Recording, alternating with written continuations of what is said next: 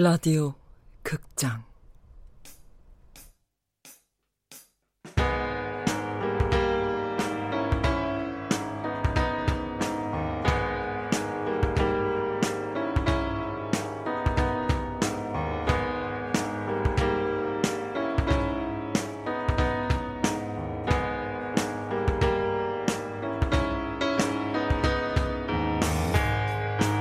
하트브레이크 호텔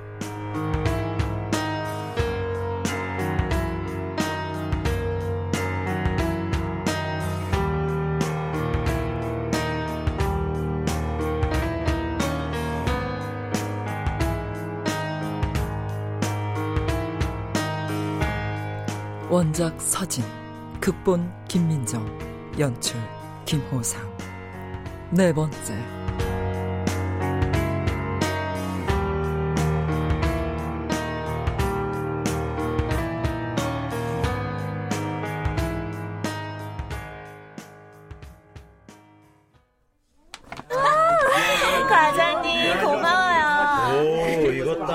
봤는데 어? 사이즈 다 맞춰서 사오신 거예요? 뭐야? 이거 우리 팀 단체복 되는 거 아니에요? I love NY. 그 단합대회처럼 자유의 여신상 배경으로 사진 한 장 찍어야 되는 거 아니에요? 어, 좋죠. 너무들 좋아하지 말아요. 어차피 중국제인데. 에이, 그래도 뉴욕 본토에서 사온 건데 달라도 다르겠지. 아, 부장님 다음번 출장은 꼭 저 보내주세요. 자, 저도요, 자, 저도요. 그만들라고. 다들 일들 하자고. 어? 그김 과장 앞으로 이메일이 산더미처럼 쌓여있을 거야. 확인했어요. 어 그리고 그 사장님은 중국 공장에 출장 가셨어. 보고는 나중에? 네. 저 선배님, 선배님 오기만 기다렸어요. 왜 그래 또? 뭐 실수했어? 아, 시차 때문에 날짜를 착각했어요. 신입 딱지 언제 뗄래? 아니, 왜 미국에 있는 회사가 지구 반대편에 있는 우리 회사와 일을 하는 걸까요? 아직도 모르겠어? 가격 경쟁력. 그들은 언제든 더 싼 곳에다 휴대폰 부품을 만들어 달라고 주문할 거야. 조금이라도 저렴한 데가 있다면. 총무팀 김민정 과장입니다.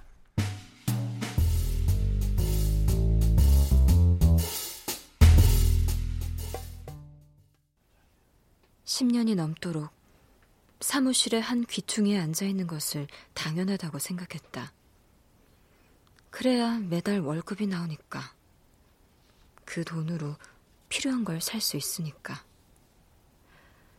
그런데 지구 반대편에서 나는 지금과는 완전히 다른 삶을 살 수도 있는 것이다. 김 과장님 점심 안 해요? 어, 어, 어. 어 나가서 드세요. 귀국 축하 식사요. 난 구내식당 가서 먹을래. 일이 많이 밀려서. 어, 설마 구내식당 밥이 그리우신 건 아니죠? 저희 나갔다 올게요. 가자 가자.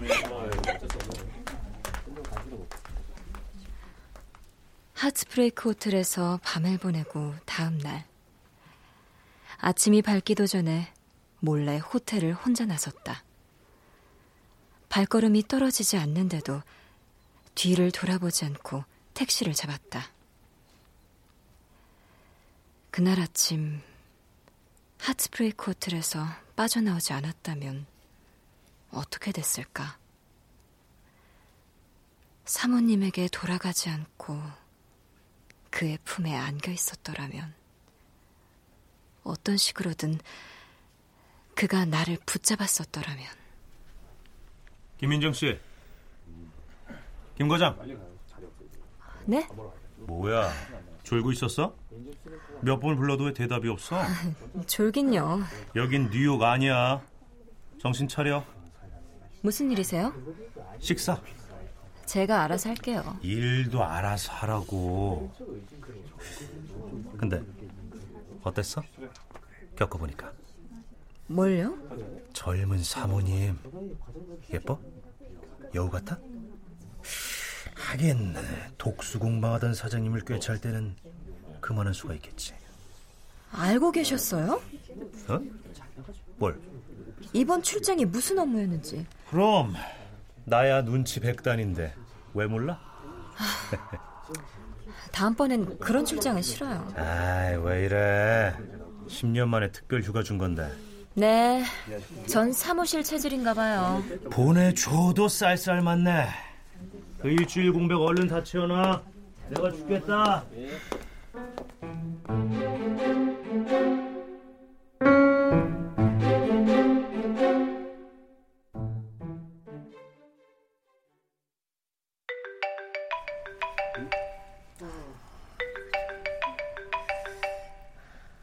누구 거야? 근무 중에는 무음으로 해놓든가 진동으로 해놔. 네? 핸드폰 좀 받으라고. 과장님, 왜? 핸드폰 안 울리는데요? 어디선가 핸드폰 소리 들리지 않아? 아, 아니요. 우리 팀은 아닌가 보다. 아, 저도 가끔 괜히 진동 느끼고 막 핸드폰 볼 때 있어요. 우리 과장님 한청이 들리시나 봐요. 시차 적응이 안 돼서. 제가 아는 분은 비행기 타고 난 후에 계속 이명이 들려서 그 지금도 못 고치고 계시잖아요. 그, 그럼 어떻게 살아요? 좀 소음이 있는 곳에 가면 괜찮다나 봐. 너무 조용한 곳에선 더 크게 들리고.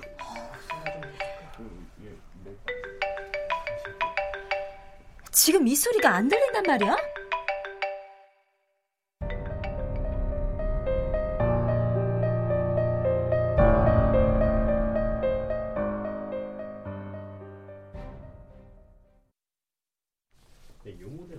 핸드폰 백업은 해놓으셨어요? 아니요, 아까우시겠어요? 별로. 저장된 전화번호며 사진들 안 아까우세요? 누가 보지만 않으면 창피할 것도 없어요. 저장되어 있는 번호가 별로 중요한 사람들이 아닌가 보네요. 알고 지내던 남자들의 전화번호가 모두 사라진 것은 불행인지 다행인지 모르겠다. 없어진 건 전화번호뿐만이 아니다. 이름과 함께 저장한 정보에는 10점 만점에 몇 점 등으로 잠자리의 점수를 평가해 두었다. 이젠 누가 누군지 기억도 못하겠네. 30분만 기다리시면 개통될 거예요. 잠시만 기다리세요. 저희가 확인해 드릴게요. 저기 아까 전화번호 복원할 수 있다고 하셨잖아요. 예. 그럼 누군가 제 전화번호 목록을 훔쳐볼 수도 있겠네요. 아, 그건 아니고요. 쉽게 말해서 손님만의 방이 있는 거고 그 방에 있는 자료들은 손님 방에서 손님 핸드폰으로 가는 거지 누가 들여다보고 훔쳐가고 할 수 있는 거 아니에요. 아, 염려 마세요. 그래도 완전히 삭제하고 싶은데요. 새 핸드폰 개통하고 제가 삭제해 드릴게요. 확실하죠? 제가 확인할 수 있는 방법은 없나요? 제 정보가 막 떠돌아다니는 게 싫어서 그래요. 그런 거 좋아하는 사람 거의 없지만 매장 점원의 날 보는 눈빛이 썩 유쾌하진 않지만 일단은 믿어보자. 뿌리까지 다 지워버려야지. 남기고 싶은 기억은 하나도 없잖아. 왠지 그래야 할 것 같아. 아,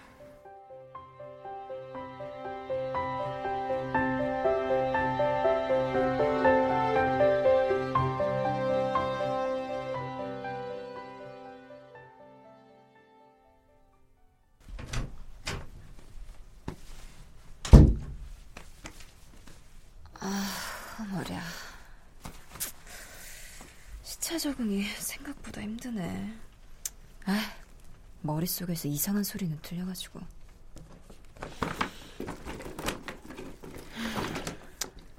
새로 장만은 했지만 무슨 소용이 있을지 모르겠네.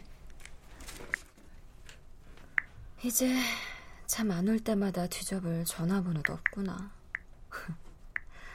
어떤 놈은 전화하면 바로 달려났을 텐데. 어떤 놈은 와이프가 받을 거고, 어떤 녀석은 술을 마시고 있겠고, 어떤 중늙은이는 회사에서 야근 중일 거고. 김민정, 실속 없이 살았다, 실속 없이.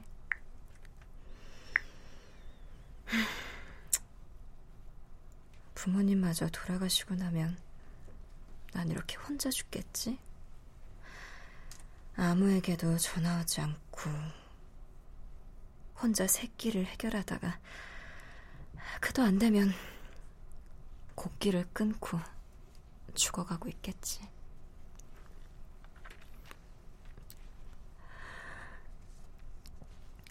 그래. 쓸데없는 남자들 전화번호는 갖고 있어서 뭐해.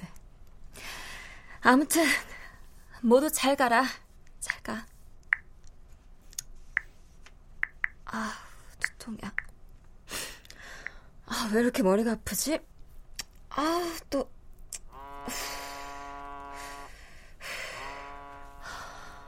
이건 핸드폰 진동 소리인데. 내 폰은 아닌데. 그럼 어디 폰이 하나 더 있나? 아, 미치겠네. 어디 잘난 척하던 이비인후과 의사가 준 잘난 약이나 먹어볼까? 아, 알았다고 알았어. 젠장. 서진 씨가 핸드폰이 머릿속에 들어갔다더니 바로 이런 거구나.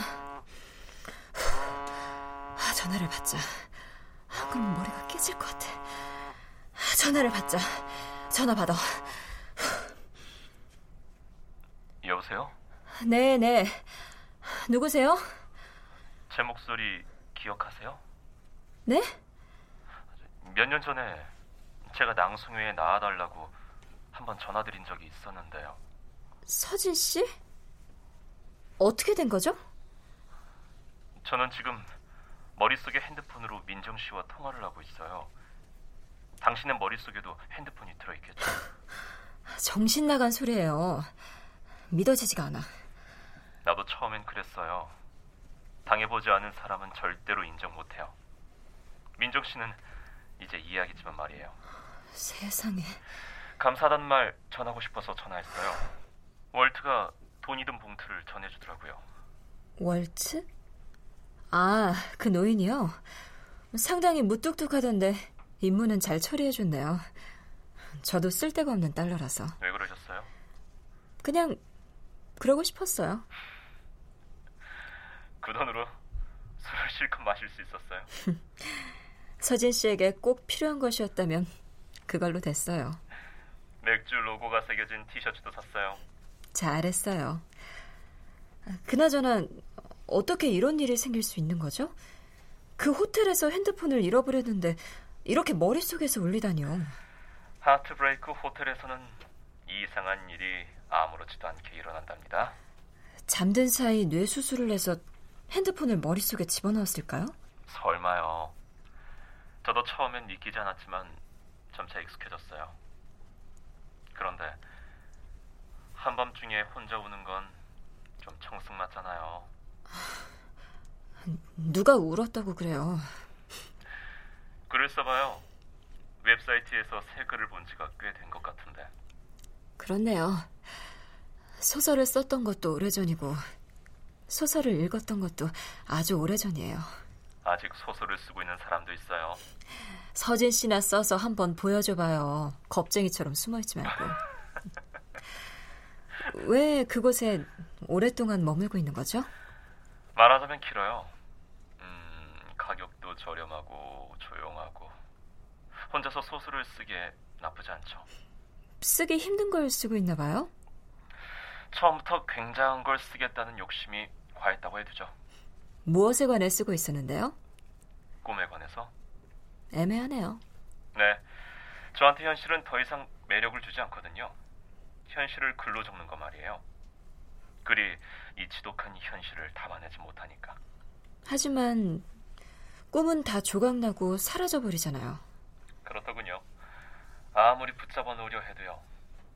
그래서 요즘엔 남 얘기 듣는 게 훨씬 재밌어요. 술집에서요? 네. 술집에 가면 만나는 사람들이 몇몇 있어요. 합데빌? 네, 합데빌.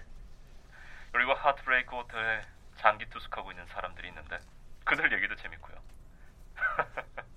다들 머리에 나사가 하나 빠진 것 같아요. 미래에서 온 사람도 있고 과거에서 온 사람도 있고 외계인도 있어요. 완전 타임머신인데요. 머릿속에 핸드폰이 들어가 있는 사람도 있는데요, 뭘. 뉴욕에 다녀온 뒤로 좀 이상해졌어요. 뭐라고 설명하기는 힘들지만. 완전히 다른 세상을 보고 나면 이상해지는 법이죠. 그곳에 익숙하기 전에 돌아와 버리면 꿈을 꾼 것 같은 기분이 들겠죠.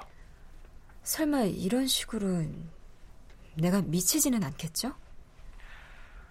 도와줄 수 있는 일이 있으면 도와드리고 싶어요. 회사 나가기가 싫어요. 이제 다르게 살고 싶어요. 어떤 식으로 변화하고 싶은진 잘 모르겠지만. 저처럼 도망치지 마세요. 권장하는 방법은 아니니까. 지금 생활을 유지하면서도 충분히 변할 수 있어요. 그래도 뉴욕으로 도망간다면 며칠 밤은 재워주셔야 해요. 약속할게요. 하트브레이크 호텔 302호로 오시면 돼요. 301호가 아니었나요? 음, 아닌데요. 저는 302호에 살고 있어요. 301호 복도 맞은편. 그럼 301호에서 저하고 함께 호텔에 잠든 사람은 누구죠? 어, 제 친구를 말씀하시는 것 같은데. 합대빌에서 술을 마신 남자는 서진 씨가 아니에요? 전 몸이 좋지 않아 먼저 자리를 떴어요. 제 사정을 그 친구가 전해줬을 텐데.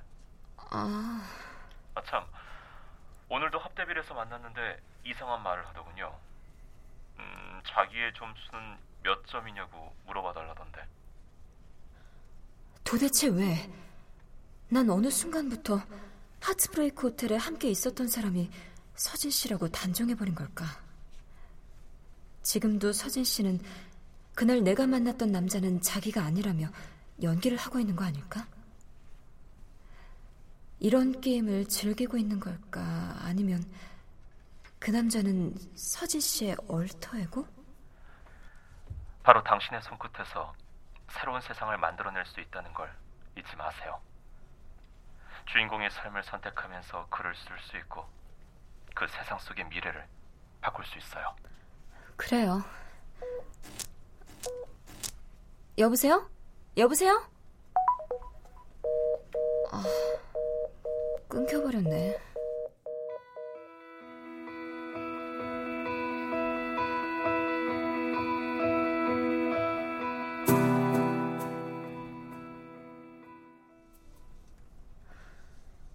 다시 전화를 걸어볼까? 아니면 메일을 보내볼까? 하긴 그 사람이 서진인지 아닌지가 뭐가 중요하겠어.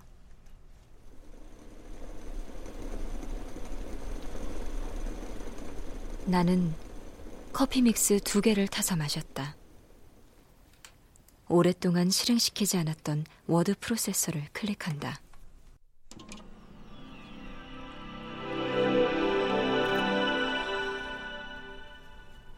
뭘 쓸까?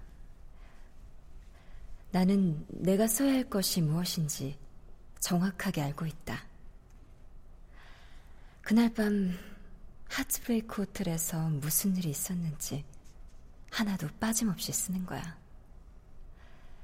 이걸 다 쓰고 나면 내가 뉴욕에서 만난 사람이 누구인지, 하츠브레이크 호텔에서 함께 밤을 보낸 사람이 누구인지, 왜 핸드폰이 머릿속으로 들어갔는지 알 수 있겠지. 자, 시작이다. 제목, 하츠브레이크 호텔.